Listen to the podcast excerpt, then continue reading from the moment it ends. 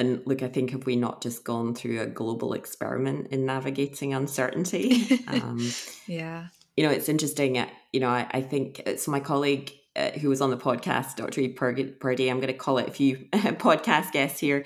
Uh, she's an anthropologist and an emergency physician, and she's been doing some work uh, studying E D culture in, in simulation format. And, you know, her conclusion is that a lot of the work we do is navigating uncertainty. That is is the work.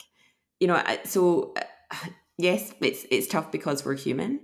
Um, but I, I think that is part of the challenge. I mean, I think I remember at, at medical school, my first professor on day one saying, you know, fifty percent of what you know at any one time, you know, will be correct, but you just don't know which fifty percent or will be incorrect, you know, either way. I mean, again, it's putting arbitrary numbers on it.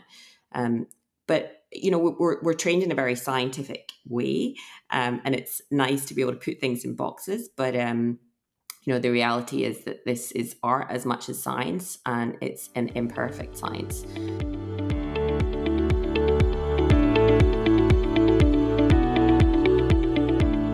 Are you a health professional wanting to explore all the options life has to offer? Then you've come to the right place. The Balanced Medics Handover podcast is all about living outside the box of what we've been told. I'm Isabella, your host, a junior doctor from Australia and trained coach. I'll be interviewing health professionals from all walks of life, artists, authors, non-clinical specialists, and more. These stories show that our choices are endless. Let's take the journey together. This is The Handover.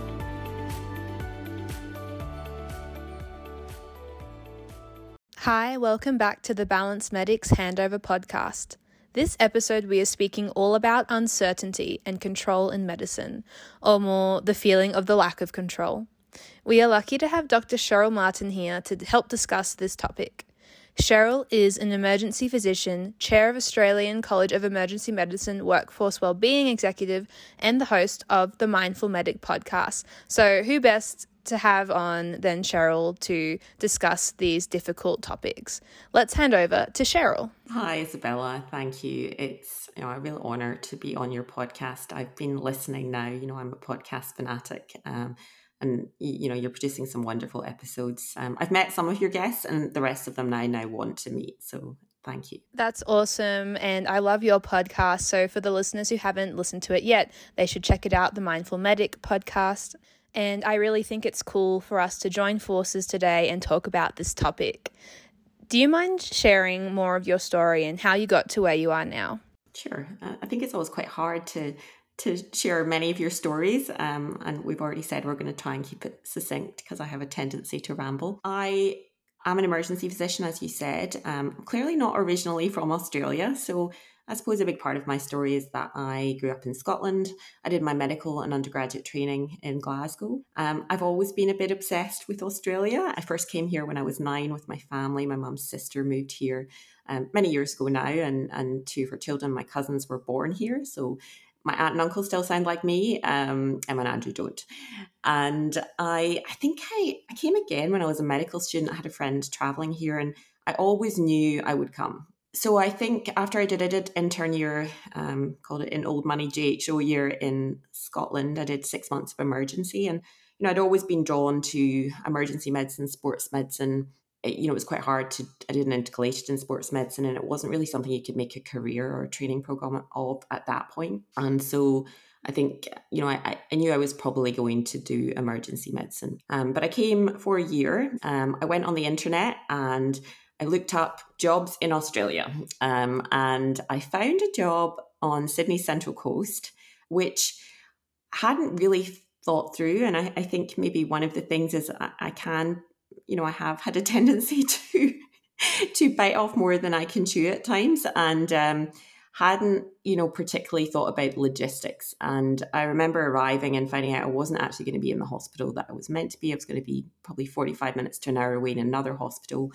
And the accommodation had just run out, the last accommodation. So I didn't have accommodation. I didn't have transport. And I remember calling my dear mum, and she said, just come home. I said, no, I can't do that. And, you know, and I think the, the other big lesson is this, you know, you really rely on support. You know, even if you don't ask for it, I think I, I now realize it takes a village to do many things. And I'm very grateful to the key supporters um, at that stage and throughout my life. Um, I remember emailing Ron from Quantum Recruitment, who will not know, have any idea who I am. Um, he was a lifesaver for me at the time. He said, get your C V to me, get to Melbourne. I hopefully had family there uh, and I'll have some interviews for you in twenty-four hours. And he did. So he had, I think it was the Austin, Warunda and the Anglis. And he said, go for the job at the Austin. And I met um wonderful director, Doctor Fergus Kerr at that point. And so the very next day I, I went and I, I went for the, the interview and got the job and I was so excited. And then we found out I actually wasn't even on the right visa. So it was, I wasn't on a medical practitioner visa. I really had just done this on the internet. And so I had to wait four weeks. And, you know, the other, I, I suppose, key player in this, you know, part of my family were, was a friend, uh, Doctor Ben Chang, who's a radiologist, um, who uh, had, he is Australian, but had, you know, quite randomly come to Glasgow to do his medical um, undergraduate training. And we had studied for our finals together and he was back in South Melbourne. And he he met me, he picked me up, took me to Docklands for dinner. And he was like, just come and stay with me. And, you know, I had, he had a lovely flat in South Melbourne. I had a plastic, pair of plastic drawers and a mattress there. He was a lifesaver. Um, and then at six month mark, my friend Jen came out and um, she's now an oncologist in Glasgow and we spent another six months. And, you know, I didn't really plan to stay. And and I, I remember saying to Fergus, look, I'll go back. And, and you know, I did some orthopedics, some anaesthetics, some more E D. I sat on my part one in E D in, in Glasgow. I bought a house. But there was just this niggling part of me. I was one of I was one of those people who went back and went, well, in Australia, in Australia. And I remember a colleague just taking me aside and saying, you know, I think you should go back. And again, talking about serendipity, you know, this is the way I remember it. You know, it's certainly the story I keep telling myself. I was driving to an interview for an anaesthetic training program. Um, it was the time of, you know, people maybe from the U K might be familiar with M M C, which they called modernising medical careers, which we affectionately called mucking up medical careers. So I was one of the lost tribe because I had taken time out. And I remember going for this anaesthetic job that I really didn't want and hearing on the radio, um, I didn't get it anyway, but I, I hear hearing on the radio, come and work in Australia. I think it was W A at the time. And, um, you know, I got home and I had had an email from the director, Doctor Fergus Kerr, at that point saying, well, look, it's nearly two years. Are you coming back? I just said yes. And um, I sold my house and I came back. And so I, compl- I then went back to the Austin and did my medical training then. I think, you know, I was particularly drawn to the inherent flexibility um, and ability to maybe tailor um, some of your own program here in Australia compared to at that point in the U K. I think things have changed.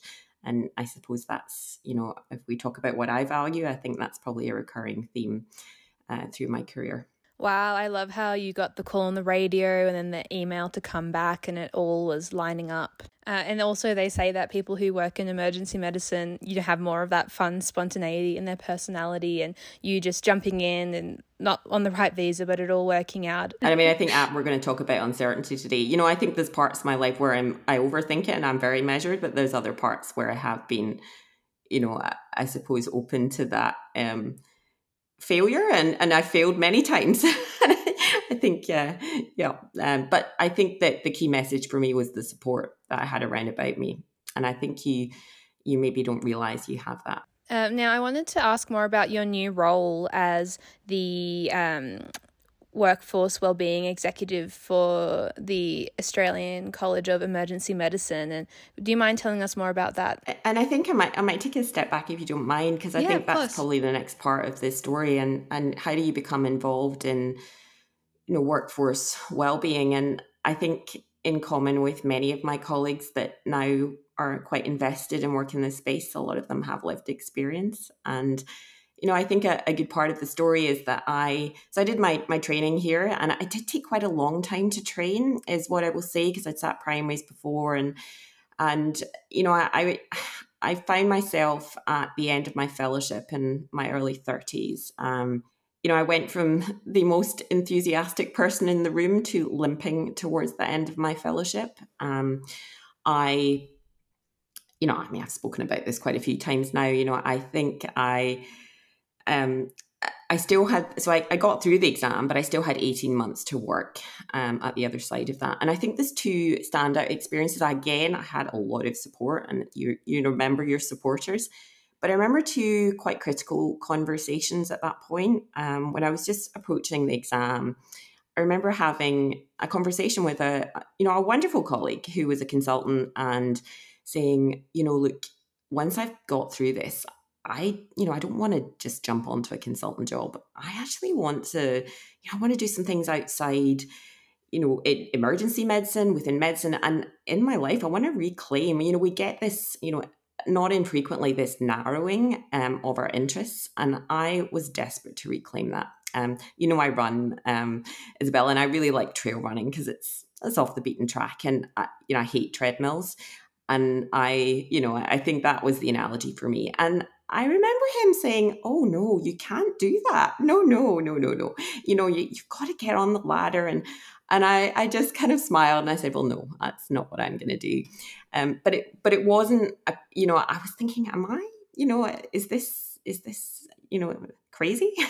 and um, I think the other thing is, you know, when I did get through the exam and I, I then had another role, I I chose to change jobs again, just again looking for um you know a bit of a different experience, but realizing I was doing the same kind of hours that I had been doing ten years previously. And I think at that point, you know, I look at, subsequently I did end up in a job which was more a fellow role, which was more suitable to acting up to consultant, and I think those roles are really good for the transition period. Um but anyway, I left a job. And, uh, you know, I think now I can talk about it, but I, I, it was, you know, professionally a, a pretty stressful time. Um, what I will say is, you know, leaving a job, saying no, these things get easier. They get easier and easier. Um, and I had to make a convert, a call to somebody I've never met in, you know, senior executive medical director role in the, the big hospital. And I remember just saying, look, you know, I, I'm I'm going to leave this job. Um, you know, it's probably a bit of burnout is what I said, you know, and, and you know, I, I think I've said before, you know, that the reality is we're usually quite deep down the well when we're saying it's a little bit of burnout. And I remember quite clearly the person saying, do not use that term. It has certain connotations. And I remember being very disappointed, and I came off the phone. I was like, it is what it is. And I left anyway. And again, thanks to some great support, because you remember the people that really champion you. Um, you know what? We got through that bit. But, you know, I now know, and I had seen, I, you know, we all see people breaking round about us. And I knew that I was not unique or alone.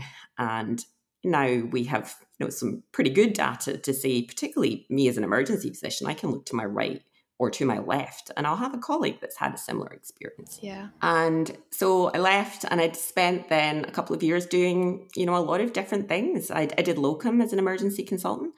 Um, you know, I, I want to keep this brief, but I did some sports medicine again, some lifestyle medicine. I, I, I have been a long-term yoga teacher. I, sorry, te- student of yoga. So I, I did my teacher training. I did a three hundred fifty hours, and then some subsequent postgraduate teaching with some physicians in, in Europe and in Asia, and um, with a running coach and yoga teacher in America. And, and you know, that was all wonderful. And, and I reclaimed my own love of running. And, you know, that that's a big part of my life. And I, I think part of that was the community and the, the people that I met who, yeah. you know, we might talk about vulnerability, but they are a group who are, you know, have been more comfortable with that, I've found. And it's something that I really wanted to claim for my medical community.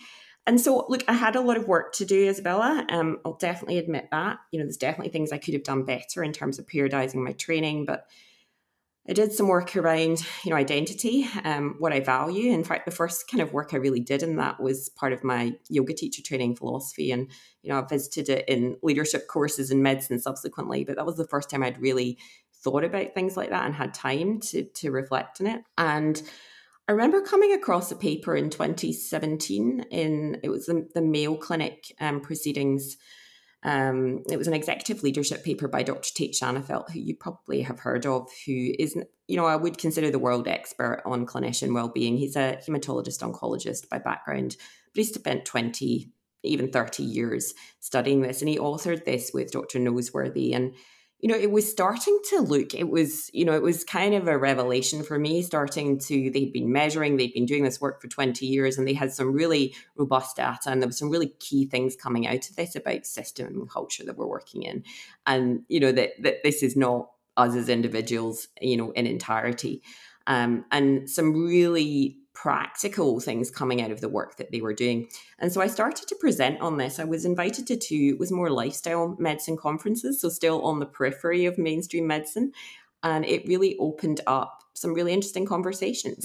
um, I remember co-presenting with a psychiatrist at the Australian Australasian Lifestyle Medicine um, Conference. And, you know, it was physician heal thyself, and starting to present some of this data and open up conversations. And he came to me afterwards and he had, yeah, this is so interesting. He said, you know, All, you know, a lot of my uh, patients are your colleagues, and, and you know, it was, uh, but but important. Um, but I think at, at that time we weren't having open conversations right about here, um, and so it's kind of grown from there. I um, knew that well, I'd heard about so Doctor Tait Shanafelt then went to uh, Stanford, and they set up Stanford Well M D. I'd been following the work, I'd been reading everything I could, and.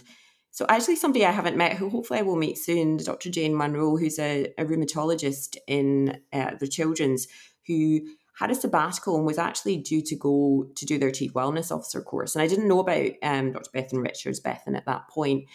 And she couldn't go because of COVID. And she um, she ended up setting up Pandemic Kindness. But I thought, oh, what is this? And started to read a bit more. So I did their wellbeing directors course online. And then last year I was...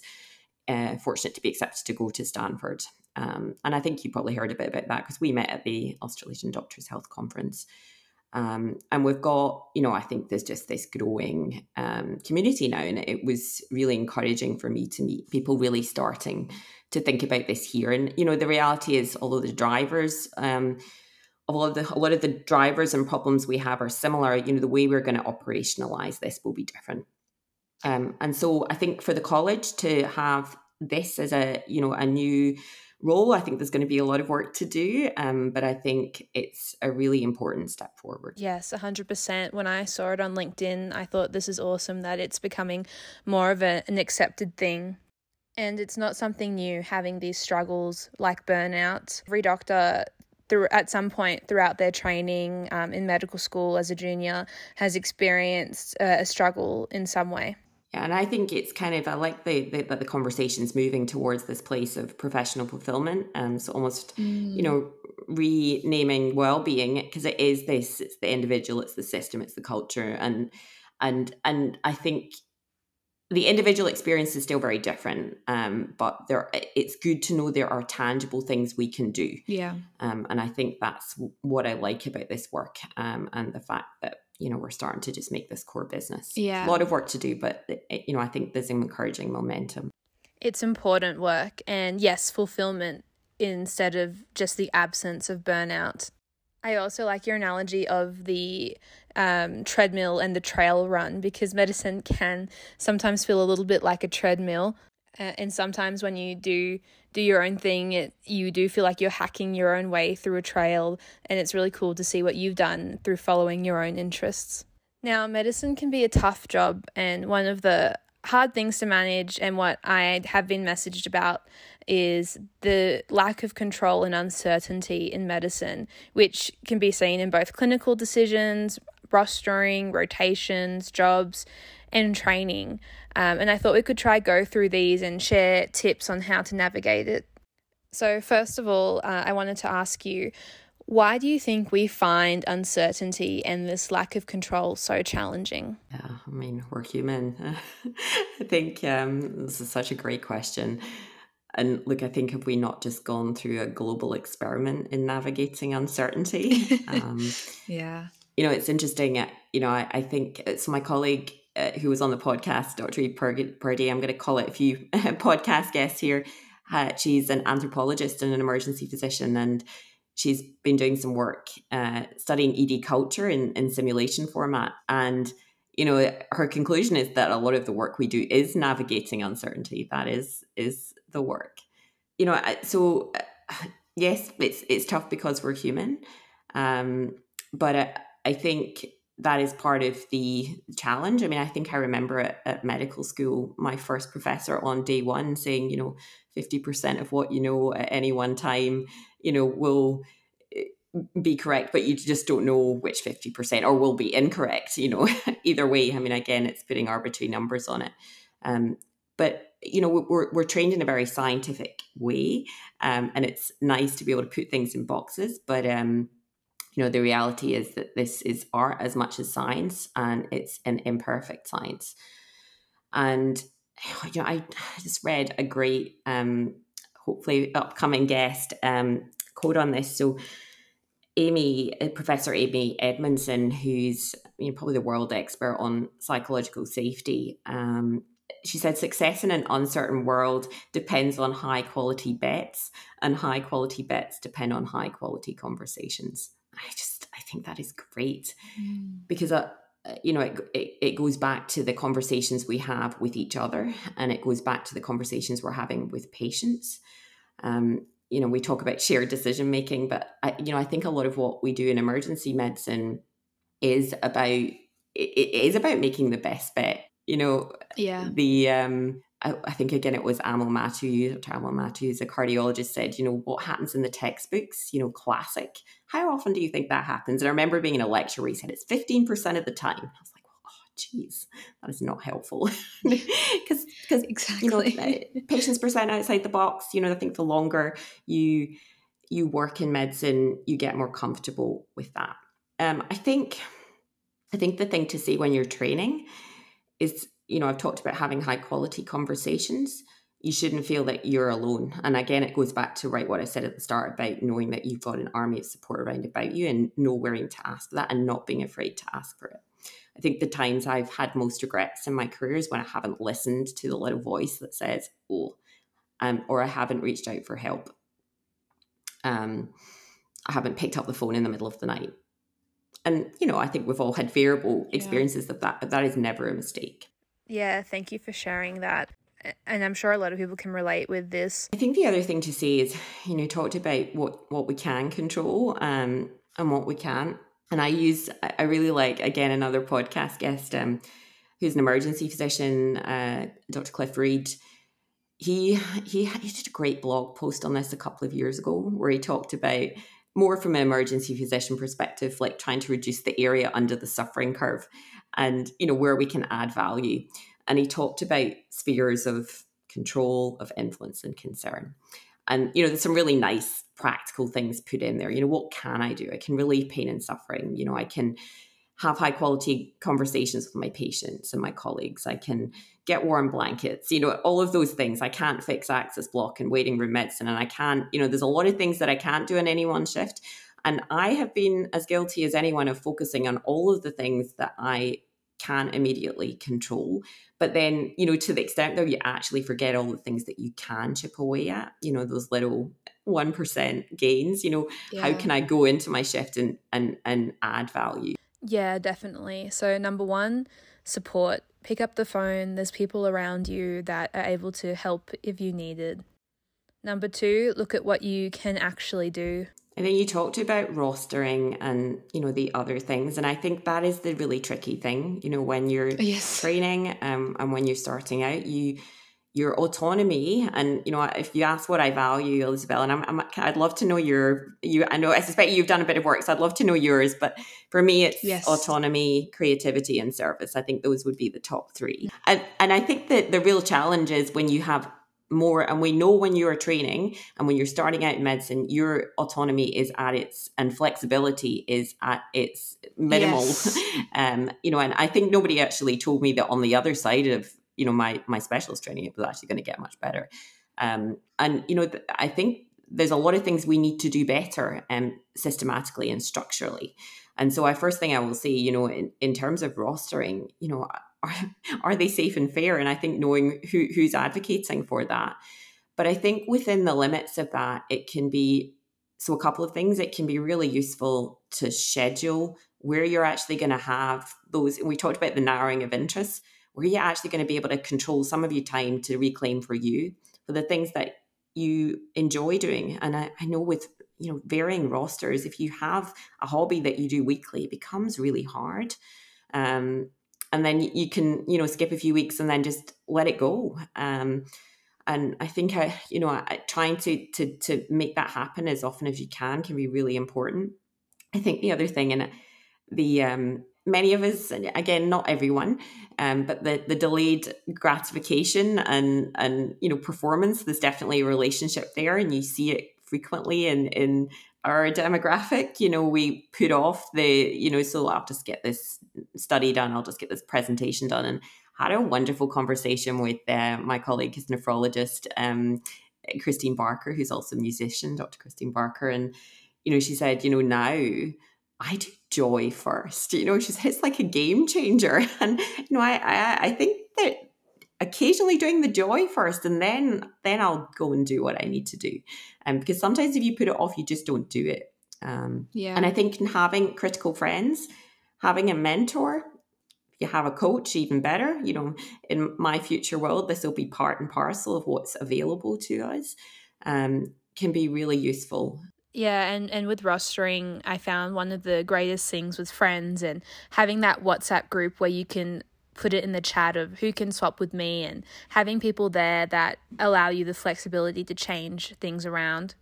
Now, going along the lines of rostering, um, another place that we may feel a bit out of control in, in medicine is jobs. So we often have to accept a job um, and move to where we've been accepted. So I know of a few people that have had to move cities and be away from their uh, partners. For example, you yourself were in the Gold Coast um, and then moving to Melbourne. So how do you think we can best manage this kind of um uncertainty and lack of control? Yeah, and I, I think again what we've reiterated comes down to the people around about you and asking for help and, and reaching out, having your critical friends, um, you know, and if you do have, I, I like that my colleague Doctor Charlotte Duran says you need a network of mentors in different areas of your life, and if you can find people that have, you know, tread the path before you, and um, that is really, really helpful. And to be, and the, the good thing with, you know, this medium, you can actually keep in touch with them, you know, even when you are in a,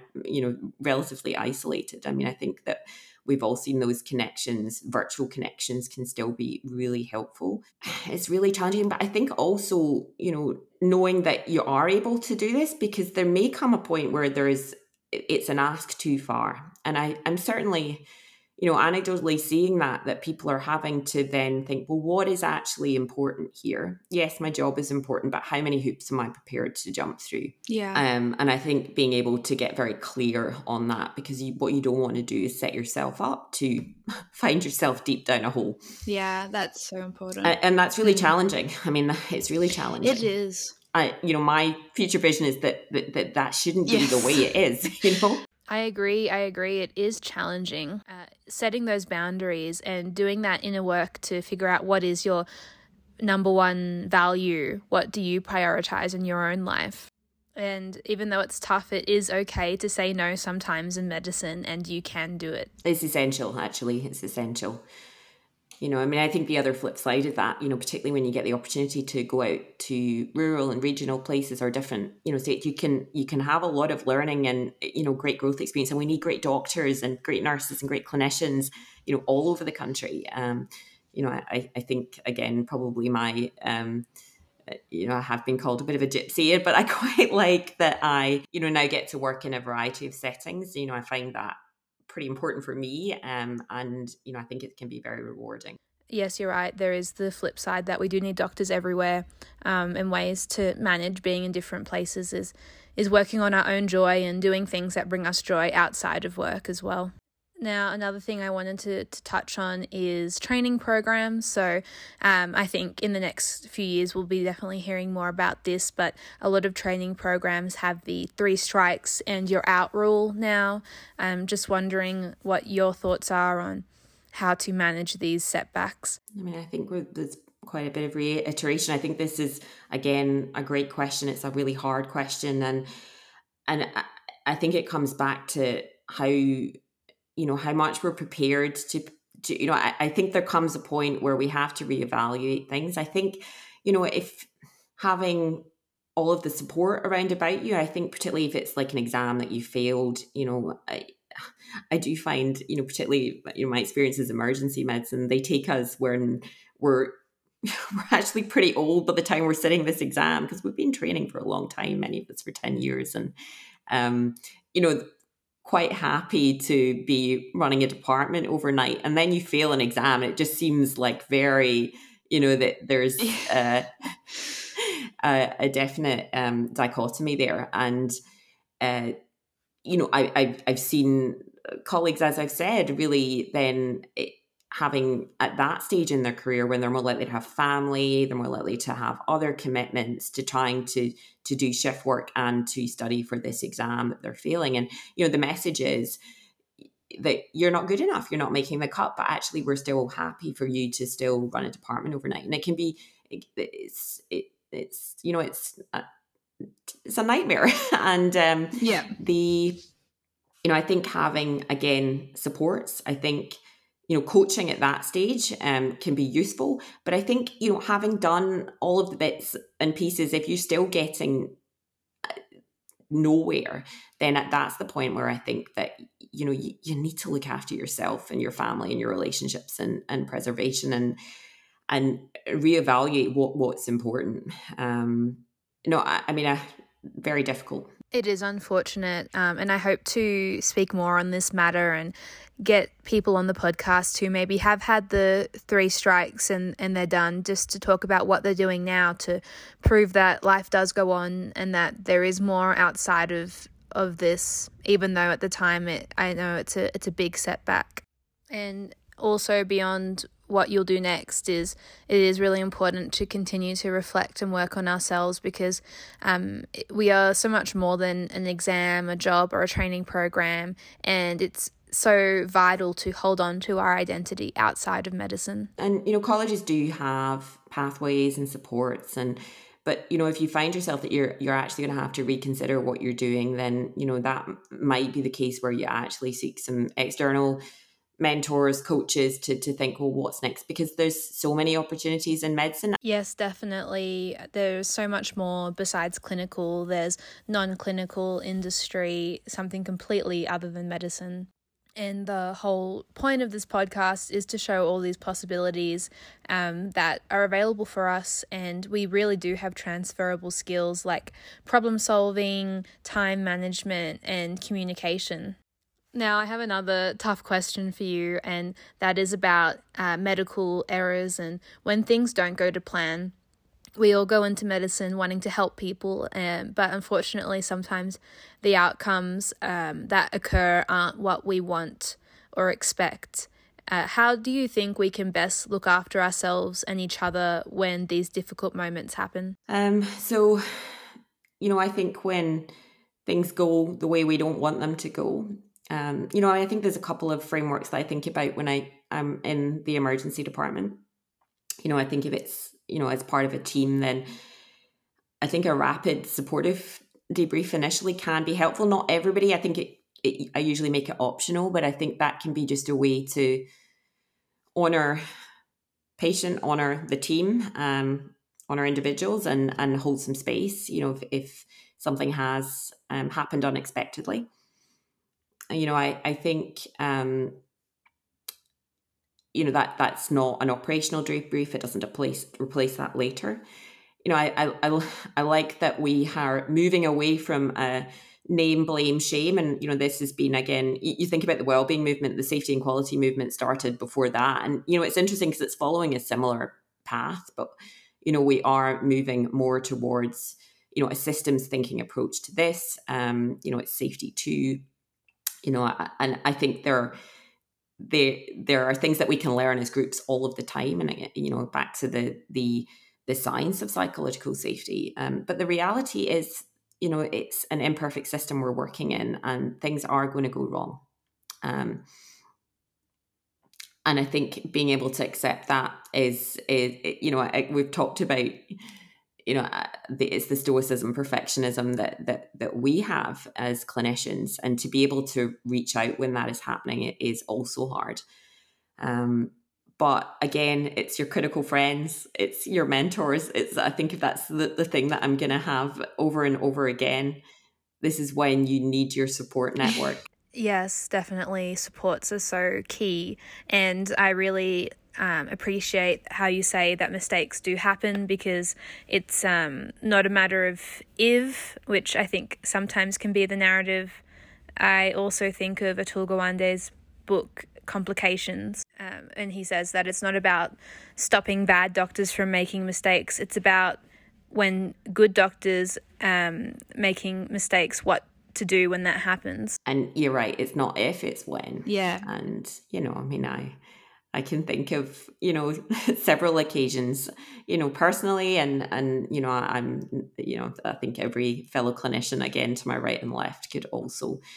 And I think the other thing, like when you, you know, as you progress, being able to share those with other colleagues. Yes. I, uh, when I was doing my training, there's a great series of books called Bounce Backs in Emergency Medicine, um, you know, which talks about, you know, when things go wrong and some of the really more challenging and, and difficult cases. And, you know, certainly people that present and represent to the emergency department, that's immediately gets your, your, um, your kind of alarm bells up. Um, And I always find it very helpful to to read through those. But, you know, it doesn't mean that, that they are not going to happen to me. But, you know, being able to share those um, and also to role model that, you know, we are not perfect. Yeah. Um, I think I'm very comfortable at that. And I think being able to role model that I don't know all the answers, you know, and I have my support network round about me. I have my my colleagues. And, you know, going back to the the, the kind of psychological safety piece, you know, I, I think it's Pratt Crossgray described the E D as a laboratory of errors. I mean, there's an error waiting to happen in the E D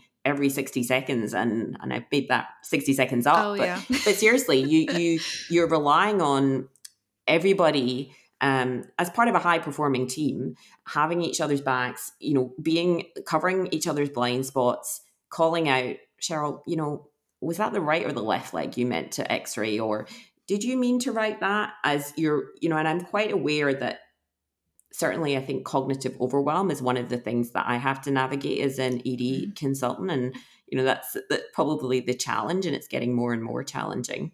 But knowing who I'm not paying attention to, knowing where, you know, I potentially um, I'm open to error, and which is, is frequently, you need a whole team. And so that goes back to, so what do we know works there? It goes back to right in the morning when we come on shift together, Isabella and I say, well, you know, have a brief check-in. How's your weekend been? This is what we're going to do for today. Let's check in after X, Y, and Z. You know, if something, you know, big does happen, let's have a, a, a deep, brief debrief. Let's do an after action review. Let's make sure that we eat and take a break and pee, and, you know, because this is basic performance. And uh, if we're not doing that, we're actually opening ourselves up to to, to more risk, and our patients. Um, you know, I, I think all of that's important. And, it, you know, I really like that end of going home checklist. You know, think of three things that went well. You know, you can think of one thing that was more challenging, but outweigh the the negative with three more positives, and then mentally check out, you know, what are you going to do for the rest of the day? And if you are struggling, who are your supports before you leave? Do you know who those people are? Yes, uh, that's really great, the idea of a checklist before going home. Um, and I'll put in the show notes a link to more resources to support anyone who may be um, having a hard time at the moment. Um, the Doctor's Health Service is a great resource, a twenty-four seven confidential service um, for anyone who needs it. Now, I would love to keep chatting, but we're we're running near the end of time. Um, now, I ask this of everyone, what does balance mean to you? Uh, good question. Um, at the moment, balance is uh, the wobbles I get trying to perfect my arsenal on one leg. So when I'm doing yoga, so that is usually when I'm trying to do a posture.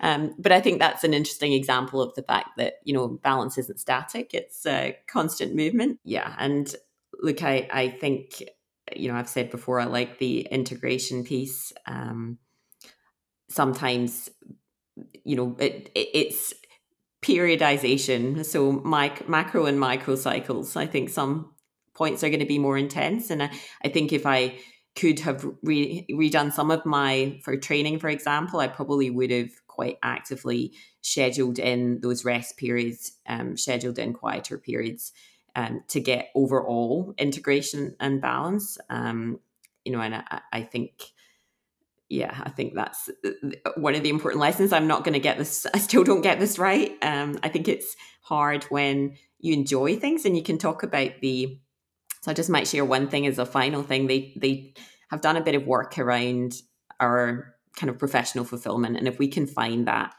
little part of our work, you know, the kind of bit that's the sweet spot. And it, I don't think this has to be within the job. Um, you know, it could be in life generally, that fifteen to twenty percent. Um, you know, if, if we can do that um, for that amount of time through our week, then that can offset some of the more challenging things. But, you know, the, the upside is the, so the other side of that is if you do that bit too much, it's kind of the passion paradox, you know, because you can't say no to things. Mm. And I, I find it, you know, difficult to say no to the things that I most enjoy. So work in progress. Is that what I'm allowed to say? Work in progress. No, that is so great to share um, and talk about, because as doctors, I think we can all be very great at doing well at things. And, you know, it's not about achieving the perfect balance. Um, so it's really great to talk about how it's a it's a moving thing, always in progress. I think on the other thing of that, I'm um, I'm back at university at the moment, and I am um it's really hard to suck at something again. And I'm sitting here with pivot tables and Excel and thinking, oh my goodness, and like the, the finance stuff, and you know, I. I'm going to learn a lot, um, but, uh, you know, I'm potentially going to scrape or fail, and, and and that's fine. I think it's good to suck at something new again and embrace your beginner's mind. Yes, that's so true. The beginner's mind, um, it's it is hard to suck at something again, but it is um, good practice to get that beginner's mindset all over again. Now, is there anything else you'd like to add that you think would benefit the listeners? I don't think so. Um, let me, did I have something else that I wanted to suggest? You know, you've had some great reading recommendations on your podcast. Um, you, do you want to finish with a Brené Brown quote? Is that just a bit, is that, is that a bit um, cheesy? Go for it. So there's, I really like that. There's no equation. We're taking risks, braving uncertainty, and opening ourselves up to emotional exposure equals weakness. Mm.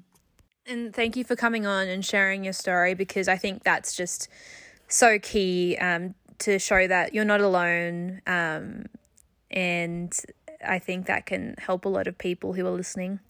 Yeah, I mean, I think you asked some really tough questions there as well. The, um, you know, I did. But the, um, you know, they are, um, they're tough. Um, and really, you know, we're breaking brilliant people, and, and, you know, it's, it is, you know, I, th- I think my the next ten, twenty years of my career will be devoted to, to to doing what I can to chip away at that. And, you know, within my circle of control and influence. Um, but there's a lot of people thinking similarly. I mean, I, I go to locums now, and there's so many doctors in training who've left training who are locuming and, you know, really finding their way. And they're doing that earlier than I did it. Um, but we also, we really need that talent. It's, this is talent retention.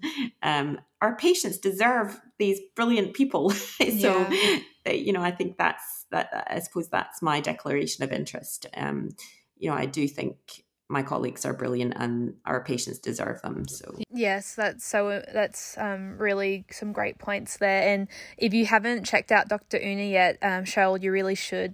Doctor Nneka Unachuku, I had her on on the podcast um, a few episodes ago, and she speaks about making a movement and changing the culture in medicine.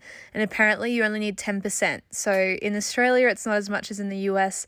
So we can definitely do it. You got to read uh, Malcolm Gladwell's The Tipping Point. Oh, okay. Yeah, I'll definitely check that out. Um, now, how can people reach out to you, listen to your podcast, um, and yeah, just get in touch? Uh, so I am on some social media. I kind of really dabble in Twitter, but the, there's an Instagram account for the podcast, uh, Mind Full, F U L L, um, Medic, um, podcast. And we do, I do have a Buzzsprout website, and I hope that we're going to um, reignite the actual website to the podcast, which would just be w w w dot the mindful medic podcast dot com. And I'm also on LinkedIn. That's great. Thank you so much for coming on. I know I gave you a lot of really tough questions, but you handled it all like a pro. So thank you for coming on. No, thank you very much. You've been listening to the Balanced Medics Handover podcast. If you've enjoyed what you've heard, I'd love for you to take a minute to rate and review this podcast and click the follow button.